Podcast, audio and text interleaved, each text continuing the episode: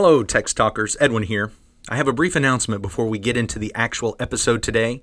Andrew and I just want you to know that in order to make sure all episodes post on time and without missing any, we have to record these weeks in advance. That's why we don't talk about any current events, including the COVID 19 pandemic. Since we never know what the state of things will be on the day the episodes actually air, we just focus on the text we're talking about. However, we want you to know that we are obviously aware of the state our communities, country, and world is in. We are not ignoring or dismissing it. We are concerned. We are praying for you, for all our brothers and sisters, and for our fellow man in this difficult time. That being said, what better thing can we do while we and our families are practicing some social isolation than to talk about God's Word? So, keep us in your prayers, and we'll keep you in ours and let's get today's episode started. Hi, I'm Edwin. And I'm Andrew. Two men, 15 minutes. eternal impact. Welcome to Text Talk. His glory I will see, I will empty And on today's episode of Text Talk, we're looking at Acts 6. And I specifically want to read just one verse today Acts chapter 6 and verse 7. Again, it's from the English Standard Version. And the word of God continued to increase, and the number of the disciples multiplied greatly in Jerusalem, and a great many of the priests became obedient to the faith. Jesus had said, mm-hmm. When you have love for one another, when you have love for one another, all people will know you're my disciples. Here we see the love, the care, the concern, and what's the very next thing that happens? The church grows. The church continues to grow. Exactly what Jesus said was going to happen. People are going to know you're my disciples. They're going to want to be a part of that. And we, we see that played out in a very practical way here, but in a very shocking way. Did you notice very specifically, Luke brings out a specific group of people that are responding? Yes. Priests. Priests. Not I, not every priest, I get it, but but not just a couple of priests, not just a handful of priests, a great many priests. That shocks me. Yes. Is that shocking to you? Well, it, it, it is. It's fantastic. It's fantastic because we see somebody who has stepped up in a way to be against, uh, in the forefront of persecution against the apostles in recent chapters. Uh, in Acts chapter 6, excuse me, Acts 4, verse 1. Yep. Acts 4, verse 1. It is this same group called out as leading the charge against Peter and John in their preaching uh, in the temple environs. So Acts 4 verse 1 says, Now as they, that's the apostles Peter and John, now as they spoke to the people, the priests, the captain of the temple and the Sadducees came upon them. It's the priests coming to grab them. And I, I have to And arrest you, 'em. if there's a group of people that is persecuting me, if there if there are a group, if there is a group of people that are against me, that's usually the group of people that I think are going to be the very last ones to respond. In fact, not even the last ones to respond. I think that's going to be the group of people that will never respond. Those are the enemy. Those are the guys that aren't going to listen. Let's just write them off. So it makes me wonder as I read this. All right, so is it the way that the Christians conduct themselves that the priests take a second look, a consideration about what Christianity is all about? Or is it that the Christians and the apostles they continue speaking to everyone, even continue speaking to priests, you know, or around priests? And you see- Yes. You see what I'm getting at there? what I'm getting at what I'm getting at is if if I have persecution, I might in my mind say, well, okay, everyone nobody needs to hear the gospel twice until everyone's heard it once. And you guys had your shot, threw me in jail. Uh, you know, check the box. We've talked to them. Let's move on. Sorry, I'm getting getting a little excited here. Uh, messes with the volume. Don't worry about it. Just keep keep sharing, man. You're getting me excited. On the other hand, on the other hand, uh, there's an attitude of, of being long suffering and saying, Yeah, we had some conversations. You weren't ready to listen. You weren't into this. It wasn't your time. But time's, you know, time's passed. And this good news is still good news for you. And we're gonna keep talking said- about it. We're going to keep talking about it. We're gonna gonna keep telling you about it. Keep talking to you about it. And they they heard it. Obviously there's no way for us to know what the percentage of the different aspects of what was going on among the Christians in the church that impacted these priests, but there are the things that you mentioned. There's the relationship, and again, I think we see right here in these first the, first part of this chapter, they were demonstrating their love and their care, and just like Jesus had said, that's going to show people we're your disciples. I think that's a part of it. But I also think there's the fact that they are continuing to preach the message. And the two aspects of that. Number one, there's the fact that the priests are hearing the message again and again and again. But there's the second aspect of that that the priests, if anybody knows what has been done to these apostles about this and the threats that have been uttered, these priests know about it. Oh, yeah. And they're seeing the conviction and the perseverance of the apostles. And that's got to be an impact. Here are guys that are willing to be thrown in jail, willing to be threatened, and they're going to keep it. Maybe I should listen to this. Some of them might have even heard Gamaliel when he said, You know, if this is not from God, it'll go away. And they're watching it not go away. And, and maybe I don't think there's any historic indication that Gamaliel turned to Jesus Christ, but it may just be that what Gamaliel said is playing on the minds of some of these priests as they're starting to notice, you know, Jesus died, but these folks are still willing to follow him as king and as God. How does that happen? Unless they are convinced that he was raised from the dead. It also speaks to the fact that these priests however many of them there were, came to a place where being right with God and following this new way means more than the um, persecution that may come along because of it.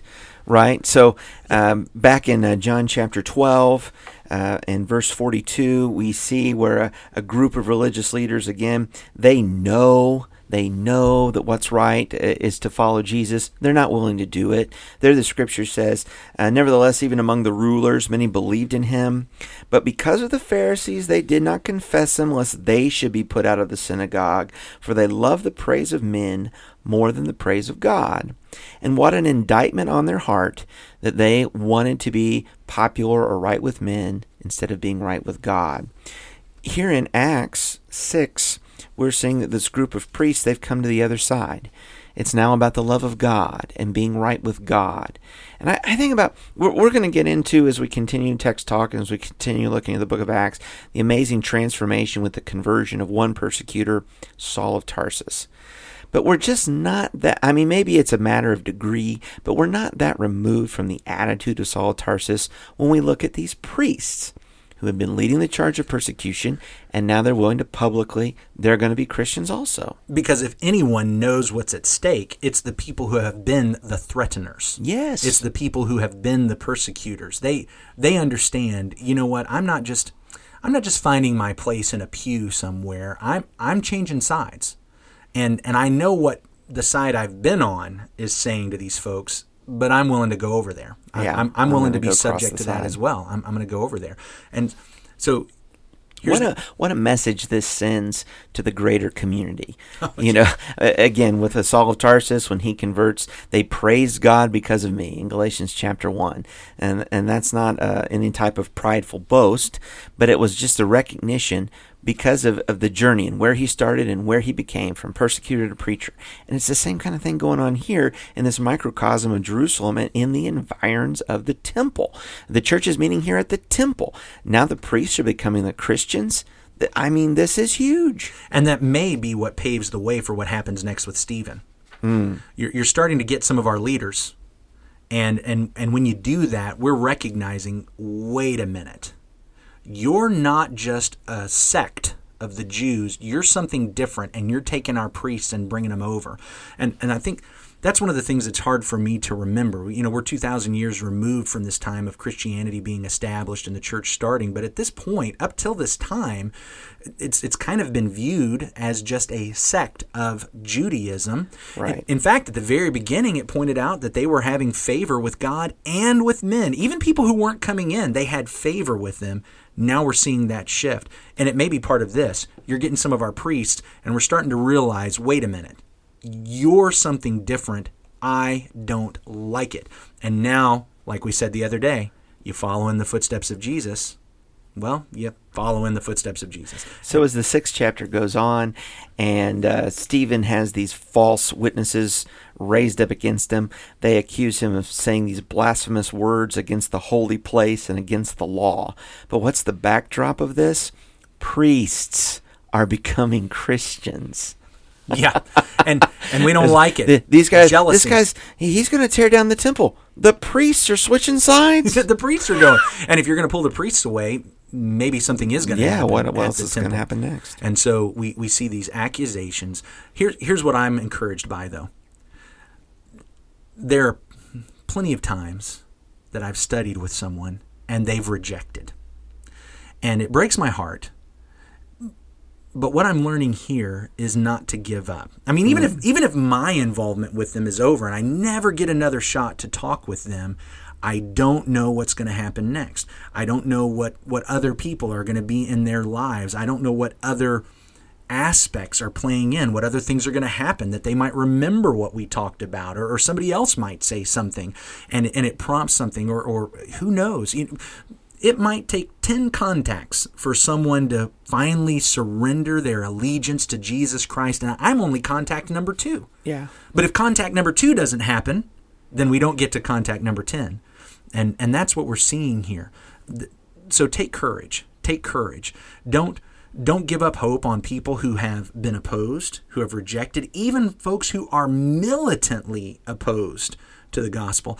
I have I have had that experience myself where there were folks that I studied with and I mean not just rejected it but but like in my face mad angry about it. Oh boy.